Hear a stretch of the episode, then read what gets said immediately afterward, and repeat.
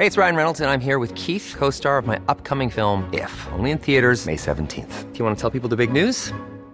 All right, I'll do it. Sign up now and you'll get unlimited for fifteen dollars a month and six months of Paramount Plus Essential Plan on us. Mint Mobile dot com slash switch.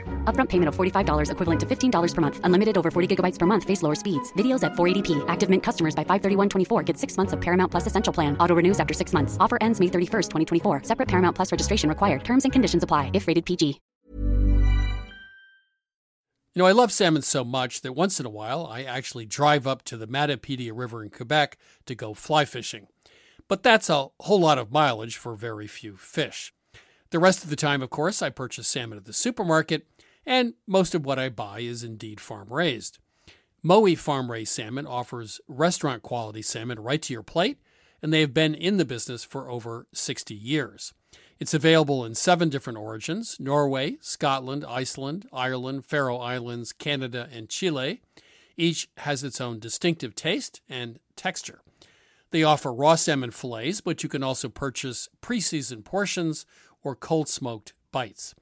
And Mowi salmon is available ready to eat with cold-smoked ultra-thin slices as well as center-cut loin. Please visit mowi salmon dot U S to learn more. That's Mowi, M O W I, salmon dot U S to learn more. You know, I grew up with Vermont farmers who made do with tools they had on hand. A hammer, pliers, uh, and baling twine, of course, for most jobs. When I became a cook, however, I found that having just the right knife or maybe the perfect carbon steel skillet made all the difference.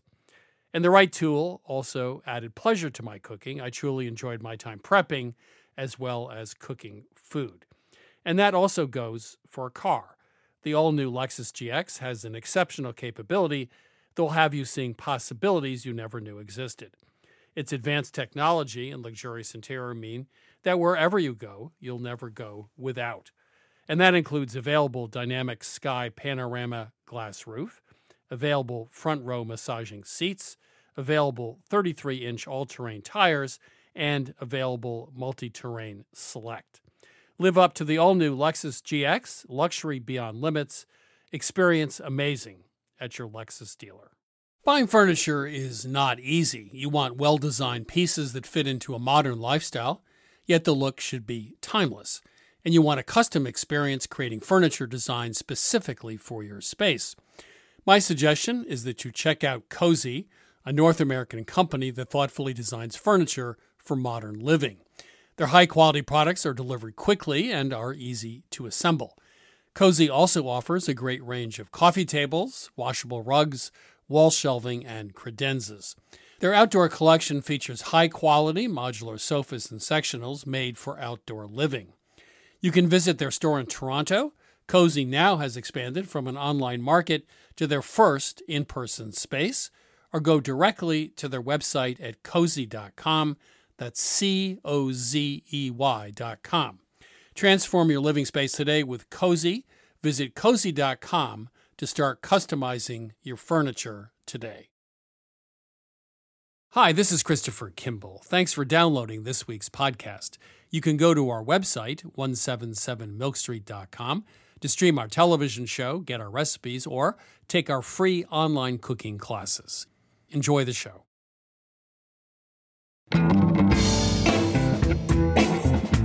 This is Mostly Radio from P R X. I'm your host, Christopher Kimball.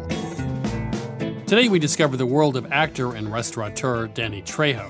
We discuss his first role in Runaway Train and how he kept his sanity in solitary confinement.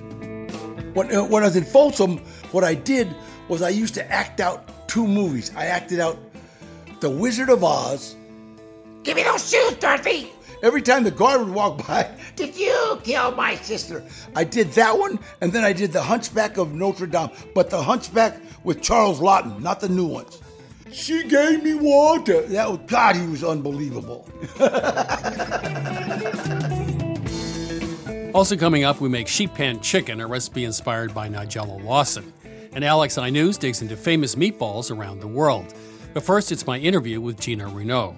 She's the founder of Yume Confections, which specializes in wagashi, intricately designed Japanese tea cakes. Gina, welcome to Milk Street. Thank you, Christopher. So nice to be here. You have an interesting backstory. You were born in Korea, adopted uh, by your Japanese mother. You grew up in the Pacific Northwest, and then you moved to Japan when you were eight for four years. Um, you had three totally different cultures in the first ten years of life.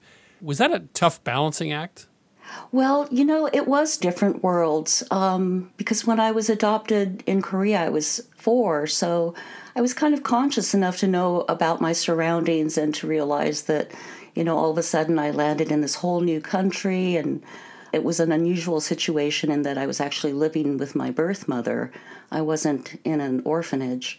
And at the time, it was considered an open adoption. Did you ever see your birth mother again?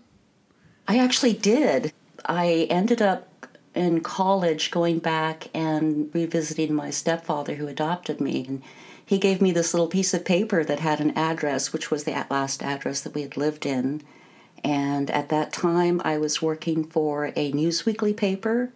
And uh, my friend, the art director, one of his best friends he introduced me to was Korean.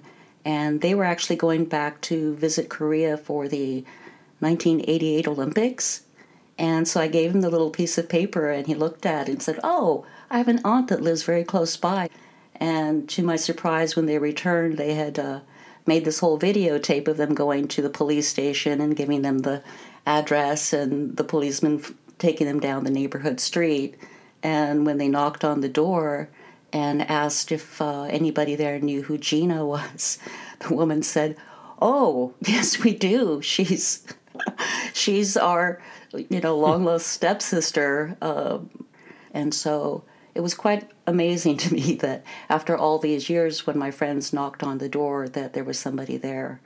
And um, and that was how I found my mother. It's an amazing story. I mean, and, and it has a happy ending, too. So yes, it did. And, and then subsequently, her youngest daughter, Sungi, turned out to come and live in uh, New Jersey. And so I had an opportunity to have a big reunion where my mother came. Yeah, that was amazing. And then I rushed back to Olympia, put a down payment on a house, and invited my mother to come and spend the last couple of weeks in America uh, with me here. So let's talk about wagashi, uh, which to the un, you know, initiated, we call them tea cakes. Obviously, they're a lot more than that. Yes. So at the highest level, what is wagashi? So wagashi are basically traditional tea sweets um, that were really designed to be part of the tea ceremony. And um, the traditional ingredients would be native to Japan. So rice flour, beans, roots, flowers, leaves, and the ones that would be sculpted into, you know, exquisite little shapes would be called nerikiri. And nerikiri is made by taking the bean paste and adding a bit of mochi to it. And it becomes very similar to um, marzipan. So I did watch Andrew Zimmern's episode of Bizarre Foods when he visited you. He, he did show the koi pond, which was this long tablescape. Could you describe what's in it, what it looks like, and what it represents? Yes, yeah, so the koi pond was designed for the Portland Japanese Garden. They were having a koi release party, and so what I decided to do would be to create a whole section of a stream. It was all agar-agar water, and what you're doing is you're looking through the slice of these different koi fish floating through the water, and um, the pebbles on the ground are actually candied beans. So yeah, it was a wonderful way to take wagashi and um, develop it into a larger piece. Did anyone ever get to eat it? Or was it just... Yes, we did. Okay. And, you know, what was really fun about that was the koi farmer who had actually brought in all the koi to release at this event came up and, and had some of it. And we were talking about the fish, and he was actually pointing out the different patterns that I had created on some of the koi and was telling me what kind of koi they were. So he was actually recognizing the spots on them. So you didn't grow up in Japan. You spent four years there at age eight. But now, later in life, you've totally devoted yourself to the art of wagashi, these tea cakes. Um, is that difficult to come in and try to master this later on? You know, I think I was very intimidated by it at the very first because for me it was, after working at Nike for many years, after working with Adidas, I just decided I really wanted for the last part of my life to find something to do on my own. I'd always told myself, you know, I was a visual artist. One day I was going to grow up and make art. But I really felt like I didn't have, I, well, I don't know about time left, but I certainly felt like I wanted to try something um, that I dreamed about. And one day I was shopping at uh, my favorite local Japanese store, Anzen, and in this little basket sitting in it was this little wooden mold. And I thought, what is that? And I researched it and realized, oh, this is for making little Japanese kashigata. Um, so then I started finding Japanese cookbooks, and so I took those to my adoptive mother, and she was able to translate some of the first recipes. So I thought, you know, this is a good thing. All of these years I've been doing European, you know, breads and cakes and, and pies, but, you know, this is an opportunity to make something that, you know, she really loves too. Well, what is it at the core of these confections that is so appealing to you philosophically? Well, what I love about it is that it really focuses on the present, you know, the present season and nature. And, um, you know, it's setting aside everything to take a moment to appreciate and contemplate the beauty of the cherry blossoms when they're blooming, you know, how they open, the light, the frost, you know, after the rain. And, um, you know, and it does this for all of the seasons. Um, I love the fact that it uses really simple ingredients, you know, many of which are vegan and, you know, uses flowers and, you know, the cakes are steamed using um, oak leaves, so it imparts that flavor. Um, I just find the materials and, and the focus on on the changing seasons to be, you know, really rewarding. Gina, it's been just a real pleasure uh, having you on Milk Street. Thanks. Oh, thank you so much, Christopher. That was Gina Renault, founder of You Make Confections. Right now, my co-host, Sarah Malt, and I will be taking your cooking questions. Sarah is the author of Home Cooking one oh one, also star of Sarah's Weeknight Meals on public television. Sarah, glad to see you. Thank you, Chris. Let's open up the phone lines. Welcome to Milk Street. Who's calling? This is Melissa Cohen. Hi, Melissa. Where are you calling from? I'm calling from Rhinebeck, New York. Oh, so beautiful up there, the Hudson. At any rate, how can we help you today? I've been trying to make uh, seed crackers gluten-free. I've been playing around with alternative flours like amaranth, almond flour, things like that. And I've found that the amaranth, which gives it a really nice texture and flavor, but also makes it kind of bitter. Hmm. I wanted to know if you guys had any suggestions of other flours to try. And is there a reason why you're not just using one of the standard gluten-free flours that is a mix of several different kinds of flours? No, not necessarily. I think I was approaching it more from thinking about substituting different flours as opposed to thinking of it specifically um, like as a gluten-free combo. I didn't think of that. You know, there's some good ones out there. King Arthur makes one. There's one uh, called Cup for Cup gluten-free flour that's very good. You might want to just start with that as your base. There's a reason why there's different ingredients in there, because altogether they do the job that you need them to do to sort of hold the item together and, you know, provide the sort of basic taste you're looking for. But I don't know. Let's see what Chris has to say. Did you say you used a combination of amaranth and other flours, or just amaranth flour when you were making these crackers? I tried amaranth and almond flour, because that's what I had available in my cupboard. Was the texture crisp when you made the crackers using almond flour? The texture was great. You said you got it out of your cupboard. Almond flour shouldn't be in the cupboard. It should be in right. the refrigerator. It goes bad fast because it's got so much oil in it, so much fat in it. So it might have been the almond flour that was the culprit, not the amaranth. After just a few months sitting at a room temperature, it'll go bad. The amaranth not normally bitter? Almond flour is not bitter, but I think amaranth is more bitter. I would just stay away from that. It's not just the cracker. I make like seeded crackers. So I'm putting flax, chia, and um, sesame seeds, pumpkin seeds, and sunflower seeds. Every last thing you just mentioned also is not going to last for a long time unless it's refrigerated. Nuts and seeds go rancid very quickly. My suggestion would be rice flour is sort of the basic flour you want to play with, especially when it comes to crackers. It's a pretty lean flour. I would use those as your basic flour. And if you want to experiment, that's fine. But I think white and brown rice flours is sort of the key to most gluten-free uh, flour recipes. I was just going to say, if you're going to add any nuts or seeds, make sure they're really fresh, because those can go rancid easily too. And that includes sesame seeds. Oh, okay. That's great to know. Or freeze them. They, yeah. They'll keep in the freezer a long time. Great. Well, I'll try that. Okay, thanks. Thanks for calling. Okay. All right, thanks. Bye-bye. Bye-bye. Welcome to Mill Street. Who's calling? Hi, this is Anita calling from Diamond Bar, California. How can we help you? I have a question actually about how you both maintain your pans at home. My question came up because one morning I went to fry up some paneer in my all-clad pan, and it was amazing. It didn't stick at all. And then later that same day, in the same pan, I had so many sticking problems, and it just was a mess.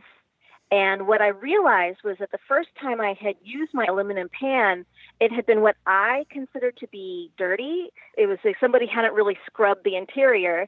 And then after I had done a really good job scouring the inside of my pan, then all of a sudden the paneer was sticking like crazy. And it made me wonder, maybe I'm doing the wrong thing. Maybe I should leave my pans a little bit, you know, more greasy. So and then I wondered what you and Sarah do. Well, it depends on the pan. I mean, you're talking not about aluminum. You're talking about, a, I think, if it's all clad, a stainless steel exterior with an aluminum core. So you're actually cooking, I think, on stainless steel, right? Not on aluminum directly. You know, in a cast iron pan or a uh, carbon steel pan, both of which I use, you can season those pans. You heat them up with a little bit of oil. You rub the oil into the pan as it heats up and as it cools. Repeat that process a few times. You build up a layer, essentially, of fat, of oil, between the food and the metal. So you probably had some fat that was cooked onto the bottom of the pan, and that fat made it less stick. The problem is, I don't think on stainless steel, you can build up a really thick layer. Cast iron's fairly porous, as is carbon steel. I think it's easier to build up a nonstick layer. So the concept should work on stainless steel, but my guess is it's not going to be as effective. The other thing is, once you get bits and pieces of food, you know, sort of burnt onto a pan, and you get a rough surface, that's going to make it very hard to be nonstick. So the, the short answer is, yeah, you can do it a little bit, but cast iron and carbon steel, it's going to work better. Sarah? I agree with that. Uh, one thing I'd say about stainless steel, though, is, is it's important to heat it up before you ever add the oil. That really helps. And to use a fair amount of oil. But I think Chris is right. You're never going to get the same consistent performance from a stainless steel pan as you would from cast iron or carbon. Okay. So we actually agree. Wow. Oh, man. I don't know what to do. I'm just completely uh, flabbergasted, you know. Uh, anyway, yeah, really. I knew it was bound to happen eventually, right? So yeah, right. There's one last thing. Paneer, cheese, is the worst possible thing to try to cook and make it nonstick, because cheese will bond to cast iron or carbon steel like glue. So as Sarah just said, the trick is use a lot of oil, because that'll smooth out the pores and give you a fairly nonstick surface. That'll help a lot. Yeah. I mean, one other thing about paneer is perhaps if you dusted it in some flour or cornstarch or breadcrumbs before you sauteed it, that might help too. Oh, that's an idea. Add a nice crunch. Why not? Sarah, you're on today. Anyway, uh, give that a try. Now, I, I would get a big carbon steel pan, like a twelve-inch skillet. They're forty bucks, and you can actually season them. It would be a good investment. So yes, yes, I agree. Okay, Anita. Anita, thanks for calling. Thanks so much. Bye. Bye-bye. This is Milk Street Radio. Give us a ring anytime at eight five five, four two six, nine eight four three, eight five five, four two six, nine eight four three, or email us at questions at milk street radio dot com. Welcome to Milk Street. Who's calling? This is Alice Wooten of uh, Paoli, Indiana. How are you? I'm great. I'm very happy to get some help from you guys. Well, we'll try anyway. So what's your question? Well, like you, I don't like cooking with cake mixes. Right. I have a couple of recipes that call for cake mixes with pudding in the mix, and I'd like to be able to make those from scratch. How do you do that? Wow, that is such a large question. Give me an example of the recipe you're talking about. Let's start. Okay, the one I really want is called delicate pear cake mm-hmm. with caramel sauce, and it requires a white cake mix with pudding in the mix. You mix it with a can of pears and light syrup. You have to puree the pears, and then you add oil and egg whites and some of the pear liquid from the can.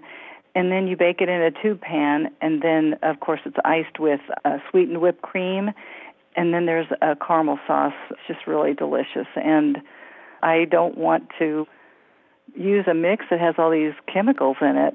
One thing I do know about cake mixes, they do an excellent job of texture, and my guess is in this case, it's very helpful because you're dealing with something that's fairly heavy, the pears and the liquid. So if you're not going to use a cake mix, you're going to have to come up with a homemade cake mix that's going to be equally good at that. Let's go to the pears again. It's just a, a fifteen-ounce can of pear halves in light syrup. Drain the pears first, right. And you reserve a third a cup of the liquid, and then you puree the pears, and then you add that puree along with that reserved light syrup to the cake mix, and then you add oil and egg white. You could poach your own pears, so you could do that part of it homemade. And then you've got at least that part, you've controlled the ingredients. Uh, I, I have a question, though. When you say there's a pudding added, what do you mean exactly? Well, most of it's just chemicals. I mean, words I can't even pronounce. Well, what it is is a riff on a pudding cake. It's getting, just marketing. I would go to Rose Barenbaum's Cake Bible. I agree. And she has a recipe which she does reverse creaming. That is, she beats the softened butter in with the flour as the first step, which gives mm-hmm. you really great texture. And I would use her recipe as the base. That's what I would do. I think okay. that's an excellent idea. Yeah. Use her recipe. The pureed pears will make it wonderfully moist also. I think the pear liquid's a little dicey. That's the one part I would worry about. I would just add the pears. Leave it at that. What's the book? The Cake Bible.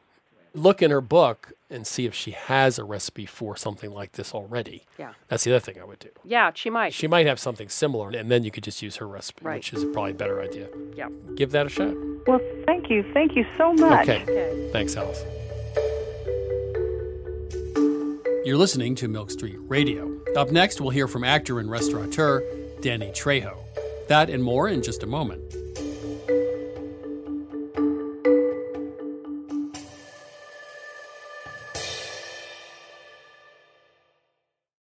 I'm Christopher Kimball, and now here's a word from our friends at Allagash Brewing Company, who love food as much as we do here at Milk Street. Hi, this is Jason Perkins. I'm the brewmaster at Allagash, and I've been making Allagash White in Portland, Maine since nineteen ninety-nine. So a white beer is a very old style of beer. Traditionally, it was brewed with spices of some type, typically coriander and orange peel. And I think one of the things that makes Allagash White distinctive and different is the rare combination of complexity and drinkability. And it's sometimes remarkable to stop and realize that I never get tired of it. You know, I'll open a can or I'll pour a glass and the first sip and I'm like, man, this beer is good. There are a lot of different ways that folks can enjoy an Allagash White, and here are some of the examples of what folks here at the brewery like to do. My favorite thing to pair with an Allagash White is simple, beautiful seared scallops over a bed of fresh greens with blood orange and shaved fennel. My favorite would probably have to be like an Italian or a hoagie, capicola, pickled vegetables, crusty bread. It's got that nice lemony, zesty character that just gets you ready for the next bite. The ultimate pairing for me is this dish called bosom, which is this like big pork shoulder with like salt and brown sugar. We also call it candy pork in my house, and a little like scallion ginger sauce. It's like lettuce, rice, pork, sip of white, lettuce, rice, pork, sip of white, and it's just perfection. My other top choice was like a hot dog. Like just have a hot dog and have an Allagash White. You don't need to dress it up. There's something about mussels with beer, especially the white, that is just so good.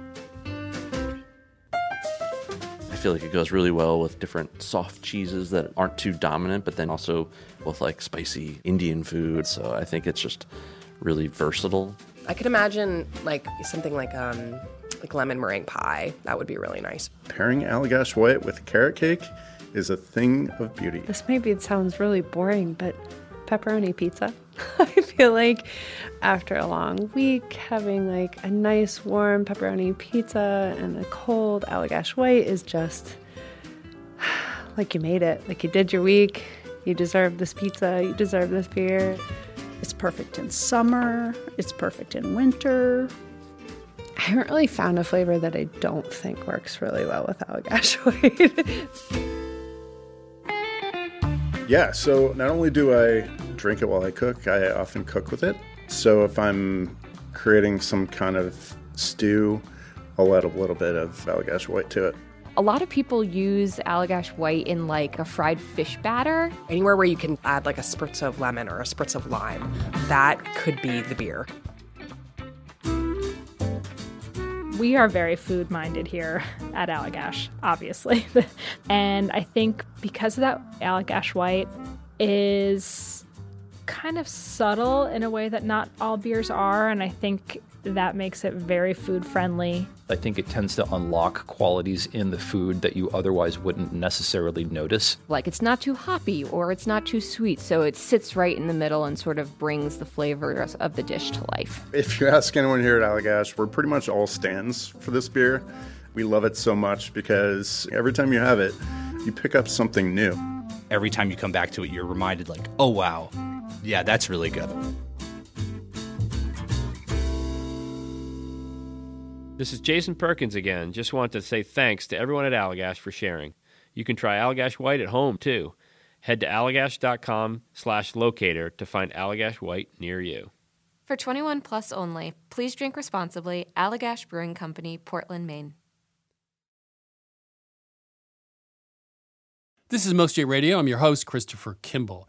Right now, it's my interview with actor Danny Trejo. He's appeared in over three hundred films and T V shows, including Breaking Bad, Desperado, Sons of Anarchy, Spy Kids, and Machete.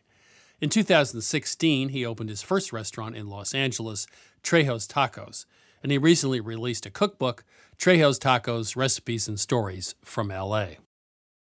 Danny, welcome to Milk Street. Thank you. Thank you so much. An honor. Yeah, it's an honor for me, too. Uh, I love your work uh, and your food.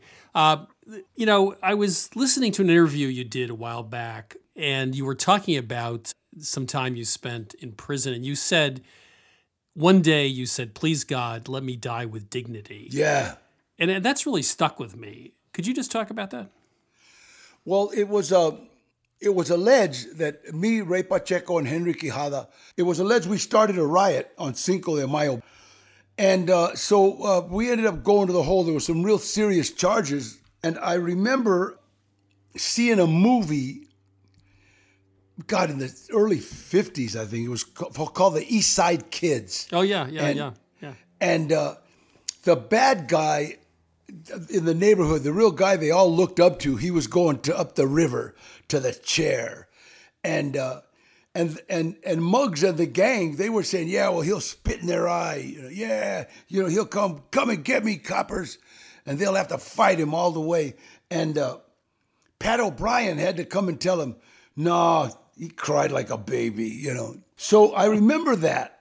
And and I, I had a little reputation. I was lightweight and welterweight champion in the penitentiary, and I I said, God, let me die with dignity. Don't let me don't let me uh, go out crying.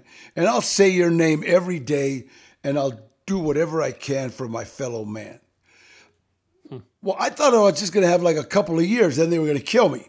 But God fooled me, and he, and he gave me the rest of my life. And uh, I'm seventy-five. I got out of the pen when I was twenty-six. I've said his name every day, and I've done everything I could for my fellow man every day that I've been out.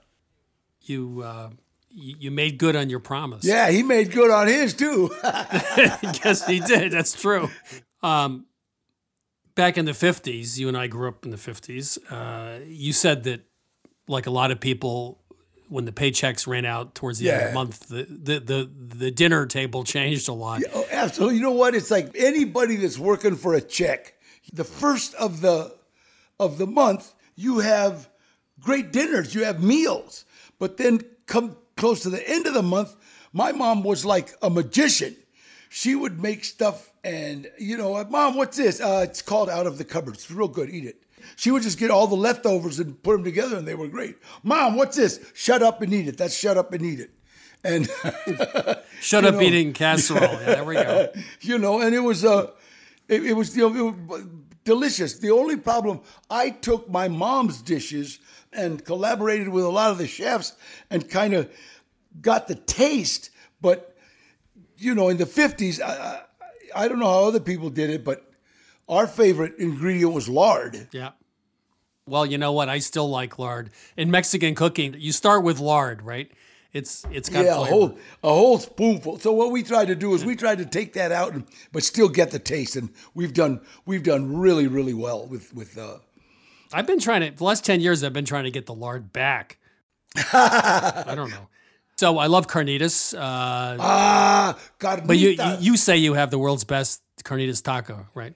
Let me tell you, let me tell you. My breakfast is carnitas nachos. I get nachos, plenty of cheese, and uh, carnitas, and two eggs over easy on top. Mm. And it's delicious. That's breakfast. And then that way, if I don't have time for lunch, I've already eaten it. It's a twofer. That sounds pretty good, though, man. It's the two eggs on top that did it for me. Um. You said L A is a massive, sprawling puzzle with little pieces of this oh, and yeah. that. Oh, yeah. And don't ever think about completing the puzzle. I think that's the best description of L A I've ever heard. You want to talk about that? You know what? It's so funny. People come here and they think they're going to take this place by storm, especially celebrities. Celebrities come here, they open a restaurant, and because their name is, you know, this, this, and this, they think, my name will carry it. People will come to your restaurant one time for an autograph, maybe a picture, you know, you kiss their baby. If the food's not good, they're not coming back.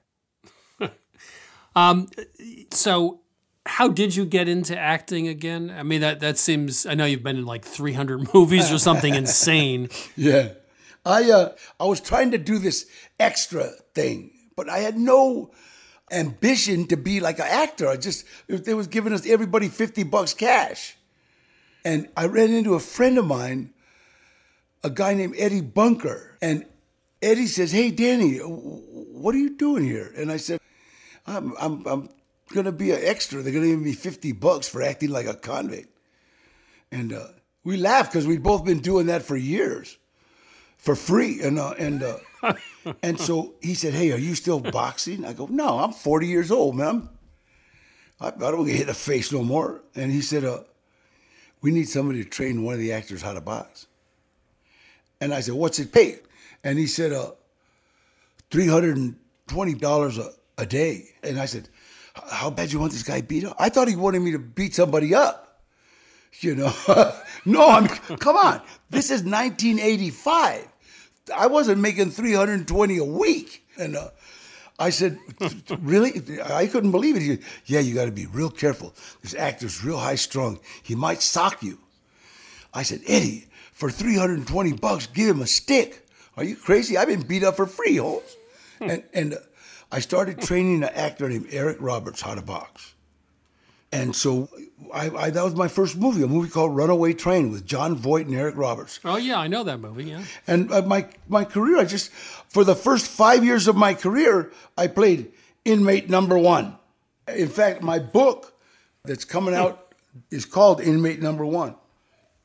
Yeah, you know, I, I, I've talked to a lot of people on this show. You seem to have a unique energy and enjoyment for life. What have you figured out here? You figured something out. Well, you know, I kind of figured out that it's like, I don't know if that famous Kwai Chang Kang said it or God, but he said, you know, be yourself because everybody else is taken. And so, you know, I just got to be myself. I don't want to be anybody. I don't want to resent. Resentments are our number one killers. Was there a point in your life when you did resent other people and you stopped?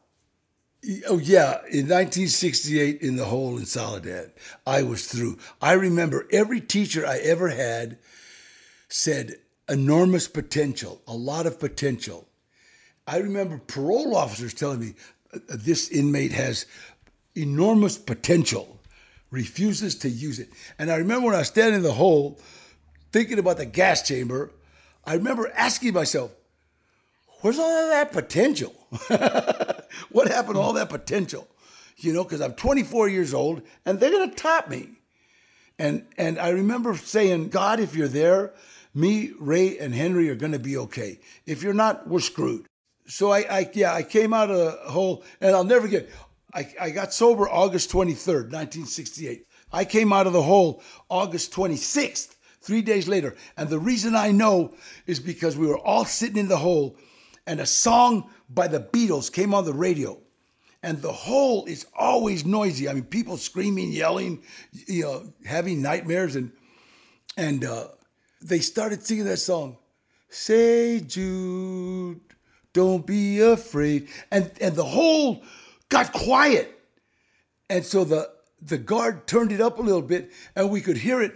And so it was quiet, quiet. And I, when it gets like that, worry. Because the minute, the minute he started saying, Judy, Judy, Judy, Judy, Judy, wow. Toilets were broken.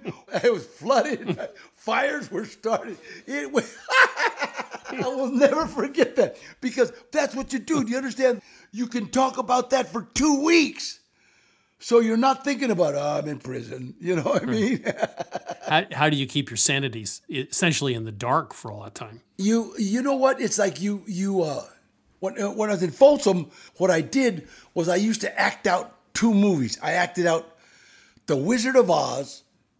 Give me those shoes, Dorothy! And uh, every time the guard would walk by, did you kill my sister? I did that one, and then I did The Hunchback of Notre Dame, but the Hunchback with Charles Laughton, not the new ones. She gave me, she gave me water. That was, God, he was unbelievable. I, I I like the way you pick two movies where one you're the Wicked Witch and the other one you're the Hunchback. That's a good, it tells on, you something, doesn't it, man? I couldn't be Dorothy. No, you could, well, you could be Glinda, the Witch of the East. You know, there you go. I mean, yeah, but she was the good witch. And playing Dorothy might be a little crazy. You know? Maybe, yeah. Toto, this sure don't look like Kansas. And so, and so you know, uh, you kind of go crazy yourself, right, to keep them from making you crazy, because they don't make you crazy. So w- so when you got out, what did you do as soon as you got out? Well, when I got out, the first thing I did was I, I called a guy named Frank Russo, Frank Russo, Frank Russo. And I say that because he told me never to mention his name. But uh, he had a, he, he was working at a, a wrecking yard. And so I got a job there when I first got out. And that's what you got to do to please your parole officer, to get him off your back right away. And then I got another job from there selling tools. But the only problem is they were legal. And so I, I showed up in a suit to these places, and they would immediately say, no, no, no, we don't want to, we don't know. So this is not working. So what I did was I got a pair of pressed Levi's, starched, and put those on. I put on a black leather, long leather coat, top coat. And I'd, uh, I'd go to the back of the body shop. I'd go, I'd go, hey, and they'd come out right away. And uh, they said, what do you got? I said, you know what? I got some tools. Because they thought they were buying something hot. And they were all, they were all like legal. And then when I got back to the office, I handed him like eight hundred bucks. And he says, oh, got any receipt? No, I didn't get no receipts. What do you mean you didn't get no receipts? I said, Sam, they won't buy them from me. They'll buy them if they think uh, they're stolen. And so, so we, me, and him made all the receipts out. I don't know if that Man. was, if the I R S is listening, it's a lie. So, what, what, what are we going to make the movie of your life? Ah, God, on, that, I just wrote a book. I know, I but just, that's got to be I, a movie. I, I'm sorry, Danny. It's been a real pleasure, man. Thanks for being on Milk Street. Thank you so much. God bless you, man. Thank you so much for this interview, and it's such an honor to talk to you. Thanks, Danny. That was Danny Trejo. His new cookbook is called Trejo's Tacos, Recipes and Stories from L A. You know, I love Danny Trejo. Ask me why, and I'll say because he made a promise, and then he kept it. He promised he would go straight after prison, and indeed, he did. I also love Danny Trejo because he is grateful for his life, prison and all. You know, we don't get to choose our cards, but the best among us choose to be grateful for whatever hand we are dealt. It's time to chat with Lynn Clark about this week's recipe, roast chicken. Lynn, how are you? I'm great, Chris. You know, I interviewed Nigella Lawson recently on the show, and she mentioned a term in her new book called tray bakes, which obviously is an English term. And I asked her what it was, and it was chicken or chicken parts, and you bake other stuff with it on a sheet pan. So it's all it happens at once. So I like the name, and I like the idea. We brought it back to the kitchen. But we thought we'd take that concept and adapt it to something else. So we have chicken, we have a tray. Now what are we going to do? So we have bone-in, skin-on chicken parts here. You can mix that up. You can use breasts, thighs, drumsticks, whatever combination you want here. Make it on a sheet tray with a spice rub. And this particular one has coriander, ginger, salt, and pepper, and sugar. It's baked in the oven for about forty minutes at four fifty. And that allowed us to get the crispy skin we wanted. It also created um, fond on our pan, which was another opportunity to make some flavor and add something different to this very simple baked chicken recipe. Lynn, are you just teasing me? So, so, so, so what's the special thing we're going to do? So we're going to make the sauce right on the sheet tray. Initially, we just deglaze the pan and use that fond to kind of make a quick sauce with lemon juice and zest. But what we found was we could add something else onto the tray. And so we added ten garlic cloves, actually, onto the tray. It goes in the oven with the chicken. So that roasts in the oven, gets really nice and sweet and caramelized and soft. You just smash the garlic right on the tray and then whisk in the water and the lemon juice and the herbs. And it creates a really nice pan sauce on your sheet tray, which is a pan, but typically we think of doing that on the stovetop. It's all done right on that hot sheet tray. So you bake the chicken parts and roast the sauce ingredients on the same thing, yep. And then you actually make the sauce on the hot sheet pan. We do. I like that. That's very, very good. Easy. It sounds a little joy of cooking, but actually it's what old is new. Lynn, thank you so much. You're welcome, Chris. You can get this recipe for roast chicken at one seventy-seven milk street dot com. This is Milk Street Radio. Coming up, Alex Ainouz searches for the world's most perfect meatballs. We'll be right back.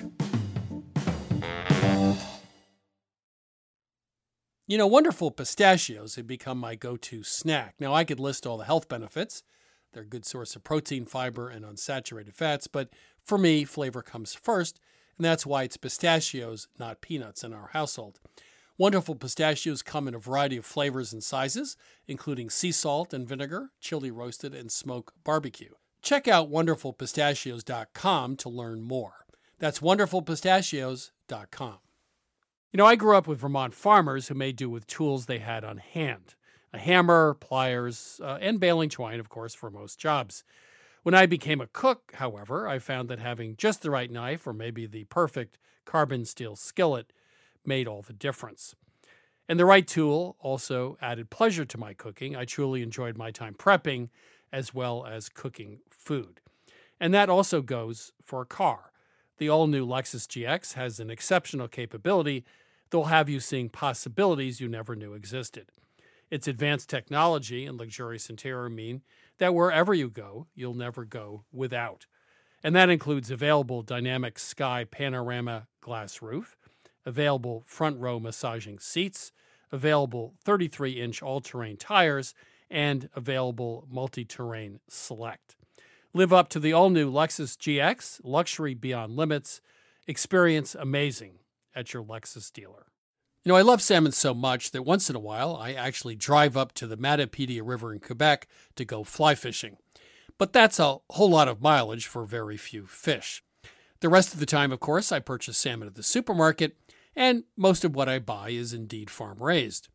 Mowi farm-raised salmon offers restaurant-quality salmon right to your plate, and they have been in the business for over sixty years. It's available in seven different origins: Norway, Scotland, Iceland, Ireland, Faroe Islands, Canada, and Chile. Each has its own distinctive taste and texture. They offer raw salmon fillets, but you can also purchase pre-seasoned portions or cold-smoked bites. And Mowi salmon is available ready to eat with cold-smoked ultra-thin slices as well as center-cut loin. Please visit mowi salmon dot u s to learn more. That's Mowi, M O W I, salmon dot u s to learn more.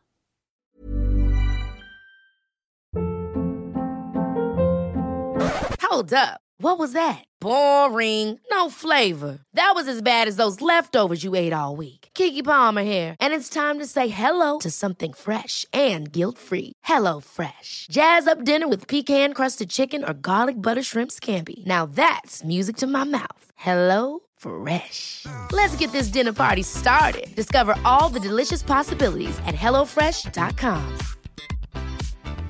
Hi, I'm Daniel, founder of Pretty Litter. Did you know cats tend to hide symptoms of sickness and pain? I learned this the hard way after losing my cat, Gingy. So I created Pretty Litter, a health monitoring litter that helps detect early signs of illness by changing colors, saving you money and potentially your cat's life. Pretty Litter is veterinarian developed, and it's the easiest way to keep tabs on your fur baby's health right at home. Go to pretty litter dot com and use code ACAST for twenty percent off your first order and a free cat toy. Terms and conditions apply. See site for details. I'm Christopher Kimball. You're listening to Milk Street Radio. Right now, Sarah Moult and I will be answering a few more of your cooking questions. Welcome to Milk Street. Who's calling? This is Tom. How are you? Good. Where are you calling from? I'm calling from uh, Naples, Florida. Okay. How can we help you today? Well, I was um, standing over a pot uh, making some uh, stock, following what I had been taught, and that is to slowly scoop out all the scum that comes up as it begins to boil. You know, that takes quite a while, and I began wondering, what is that scum, and does it really need to be removed? And if I don't remove it, what's going to happen? Well, I know that Chris and I thoroughly food fight, food fight. thoroughly disagree about this, but I'm okay. French trained, so I'm going to tell you one thing, and then Chris is going to tell you another, and then you're going to do okay. what you want to do, and my guess is you're going to do what Chris says, which is fine. Right. I'm just glad you're making homemade stock. But that scum is protein solids that come from the bones, and okay. there's nothing wrong with it at all. And, you know, my feeling, my experience is that it only takes fifteen, it only gives off that scum for about fifteen to twenty minutes, and okay. then you're home free. So the reason to do it, and it's very French because the French are all about appearances, is so that your stock is crystal clear when you're done. Ah. If you let it simmer vigorously or boil, those protein solids will go back into the liquid and become emulsified, and you will have a quote-unquote cloudy stock. Now, that is a no-no in French cooking. Now, because I'm French-trained, I would say skim the scum. It's only fifteen to twenty minutes. I wander away. I come back. I skim it again. I wander away. I come back. I do other things. But it's not necessary. It will not affect the flavor. And now I'm going to hear from Chris. Yeah, here, here's my theory. I'm perfectly happy following the Sarah Moulton French method, which means I can't be bothered for fifteen minutes. Oh. So if you want some downtime, some free personal time, it's a great thing. You know, I agree with Sarah. It's only fifteen minutes. The skimming is kind of fun, actually. I, it's one of the few things I really kind of enjoy, mindless things. I don't think it's a problem. If you don't do it, it's fine. Okay. But I don't know. I kind of enjoy skimming scum. Well, you surprised me there. I know, I know. It's a poetic... Yeah, I don't know. Really? I'm sort of shocked. And I can just say, I'm sorry, I'm busy skimming scum. Well, Tom, you know. There you go. You can so, do you do it or not do it. Yeah. It seems it would matter of how I'm going to use the stock. If I'm just using it for, you know, a, a thick split pea soup like or a something bean soup, like that, yeah. That's one thing. Right. Yeah. A consommé, no. Right. Well, this was very helpful. Thank you. Well, thank you, Tom. Take care. Take care. Bye-bye. All right. Bye-bye. This is Milk Street Radio. If you have a cooking question, please give us a ring, eight five five, four two six, nine eight four three. That's eight five five, four two six, nine eight four three, or email us at questions at milk street radio dot com. Welcome to Milk Street. Who's calling? Uh, Natalie. Natalie, where are you calling from? Seattle. How can we help you? Well, about a month or so ago, I had called with a problem to figure out what to do with some uh, cheese rinds left over from making soup. And Sarah had recommended frying them, and I, I liked that idea a lot. So that's what I did with them after I made the soup. And? Well, let's see. I ended up just putting them on, um, like, bruschetta, you know, kind of like melty cheese. The soup was okay. I might need more practice with that. It was a little dull. What was in the soup? Mushrooms, and it had some uh, dried porcini as the base, and the cheese was kind of thick with the soup. But I liked frying the cheese rinds. You know, frying, you can't go wrong. I mean, Sarah often suggests frying. Is that a very French solution to problems? I don't know, but it seems to work for me. Well, I wouldn't say it's French, but hey, frying, as we know, imparts wonderful flavor and texture, so there you go. Did you deep fry them or did you saute them? I sauteed them. Yeah, I just um, fried them in some, uh, a little bit of olive oil, made a mess out of the pan. You could have egg washed them and breaded them first, right? That would have added a little bit to it. Yeah, yeah. Um, I didn't have breading and things like that much lately. The cupboards are a bit bare. Yes, understandable. Yes, they are. It's interesting that the old cookbooks, you know, they had sour milk recipes, you know, what to do with it. They had, you know, stale bread recipes, breadcrumbs. So they were experts at reusing every little bit. They never threw anything out. Maybe we'll all go back to that. So a stale loaf of bread turns into breadcrumbs or croutons or... Anyway, it sounds like it worked out and Sarah had a good idea. Well, thank you. Yeah, thanks for calling. Oh, great. Take care. Thank you. Take care. Bye-bye.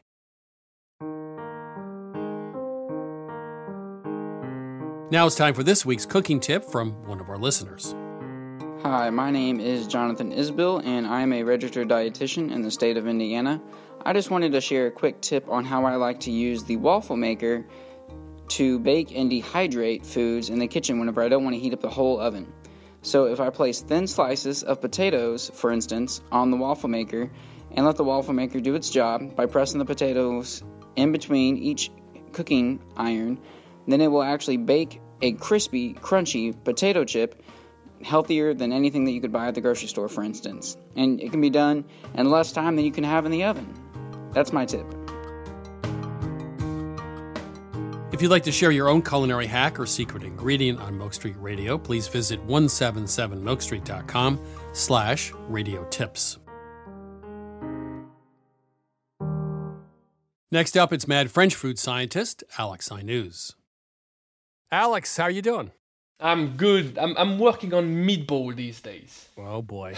And you've made you've made two thousand meatballs in the last month, probably. Uh, I'm getting close to two thousand, probably, and I'm I'm getting close to understanding more what really matters about meatballs. You see, my initial quest was this: I thought meatballs are underrated. I thought meatballs do not get the attention they deserve. They are taken for granted. I, I don't know what, what what what's your call on this. Oh, I, I totally agree. I you know I've I was in Mexico recently, made Mexican meatballs. Uh, we were in Naples, made Neapolitan meatballs, the little polpette, you know, the small Italian ones, uh, yes. ser- served in I, gravy, I which I I love. I I think the problem is in America, meatballs became huge and sort of tasteless. Uh, but if you go to the country of origin. Meatballs, mm. almost, you know, little pork meatballs in Vietnam served in a soup. Uh, I'm with you. I love them.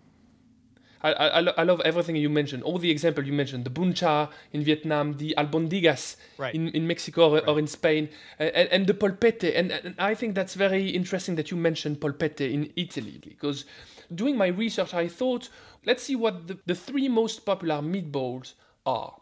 The very first one, it's not the Italian meatball per se. It's the Italian-American meatball. It's right. the Americanized version of the polpette.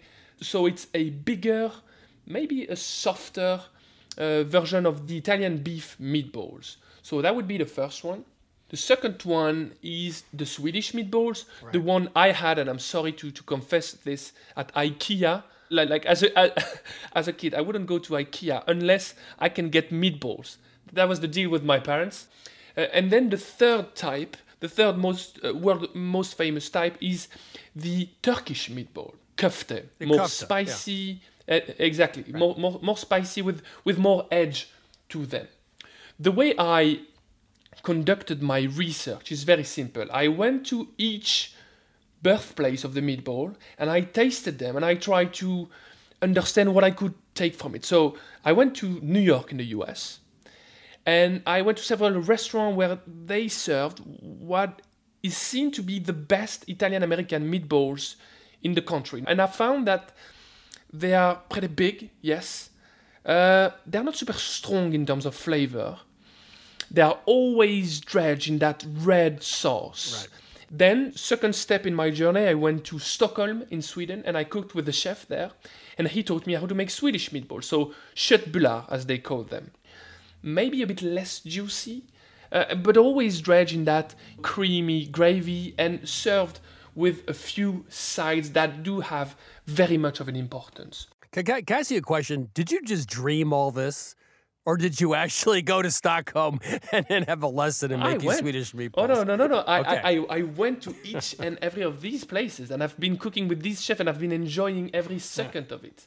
The last place I, I went to was Istanbul in Turkey, and I had different types of köfte, because they have, I think, over three hundred different types of köfte in Turkey.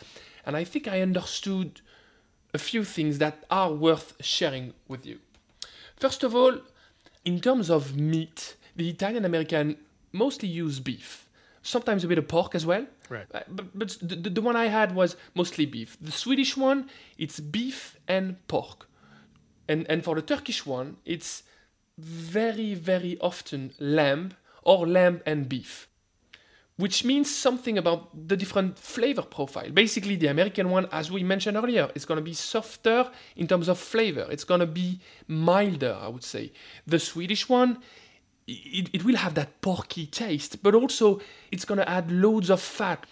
As for the Turkish one, the thing I understood, it has a bold edge to it. Lamb not only is fat, but it's also quite strong. I don't know if that's very common to have lamb in the U S. No, I, I think the per capita consumption of beef is seventy pounds here in the United States, and lamb is like three pounds. So, no. Okay, so so so I learned that if I wanted to create the perfect meatball recipe, the type of meat would be crucial. And and for me, because lamb is not that common, I decided to go for beef or pork.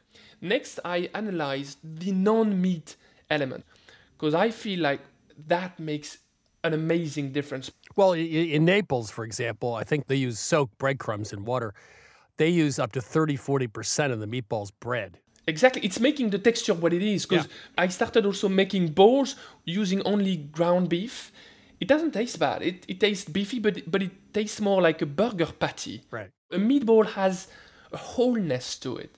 And and basically, within these three recipes, the Italian-American, the Swedish one, and the Turkish one, I, I found out that they use about the same ratios of meat to non-meat element.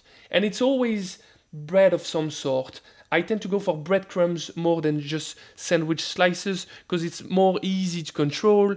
But I wouldn't go the way the Italians do, using just water and breadcrumbs. Neither would I go to using milk, which imparts a too soft, too sweet flavor for my taste. The, the, the one that I enjoyed the most was the Turkish one, where they used yogurt and breadcrumbs. Yogurt is quite fatty if you if you pick, for example, Greek yogurt. And also you've got some tang, which is very enjoyable, very pleasant with all that fat that is coming in the meatball. But I understood that there needs to be in that meatball both elements to make it fattier, but also elements to make it juicier. And, and for the juiciness, I'm talking about the flesh of a vegetable.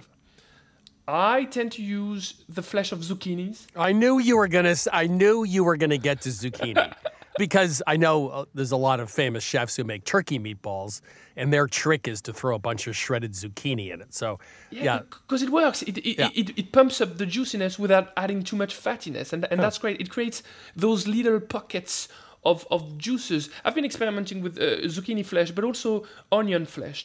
When I say flesh, do I sound like a serial killer, or is it just like normal to use that word? You always sound like a serial killer. It's fine. Wait. Okay, that's fine then. Perfect. Now, at the moment, I'm I'm still trying to experiment and still trying to up my game in this meatball odyssey, but I've understood that fat equals pleasure, and that juiciness will come from vegetables. That's what I established. And Greek yogurt along with the breadcrumbs. Exactly. Alex Ainouz, we have the perfect meatball after traveling around the world to Turkey, Stockholm, uh, and New York. Thank you very much. Thank you so much. That was YouTube host Alex Ainouz. He's also the author of Just a French Guy Cooking. Swedish meatballs have a curious history. Charles the twelfth of Sweden had an illustrious military career until he invaded Russia in the eighteenth century. He decamped to Constantinople, and when he finally returned to Sweden, it said that the Turkish köfte inspired the Swedish meatball. That's like saying the German apple pancakes are just like American pancakes. Well, it just won't wash. Giving credit for culinary inspiration is a good thing, but when meatballs are served with lingonberry sauce, it just ain't köfte anymore.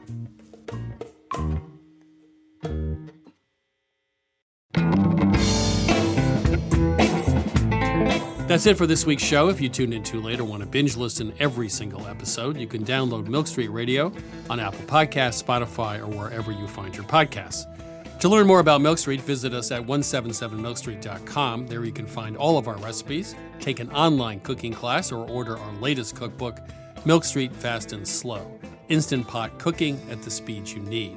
You can also find us on Facebook at Christopher Kimball's Milk Street and on Instagram and Twitter at one seventy-seven milk street. We'll be back next week with more food stories, and thanks, as always, for listening. Christopher Kimball's Milk Street Radio is produced by Milk Street in association with W G B H. Executive producer, Melissa Baldino. Senior audio editor, Melissa Allison. Co-executive producer, Annie Sinsabah. Associate producer, Jackie Nowak. Production assistant, Sarah Clapp. And production help from Debbie Paddock. Senior audio engineer, David Goodman. Additional editing from Vicki Merrick, Sydney Lewis, and Samantha Brown. And audio mixing from Jay Allison at Atlantic Public Media in Woods Hole, Massachusetts. Theme music by Chubop Crew. Additional music by George Brendel Egloff. Christopher Kimball's Milk Street Radio is distributed by P R X.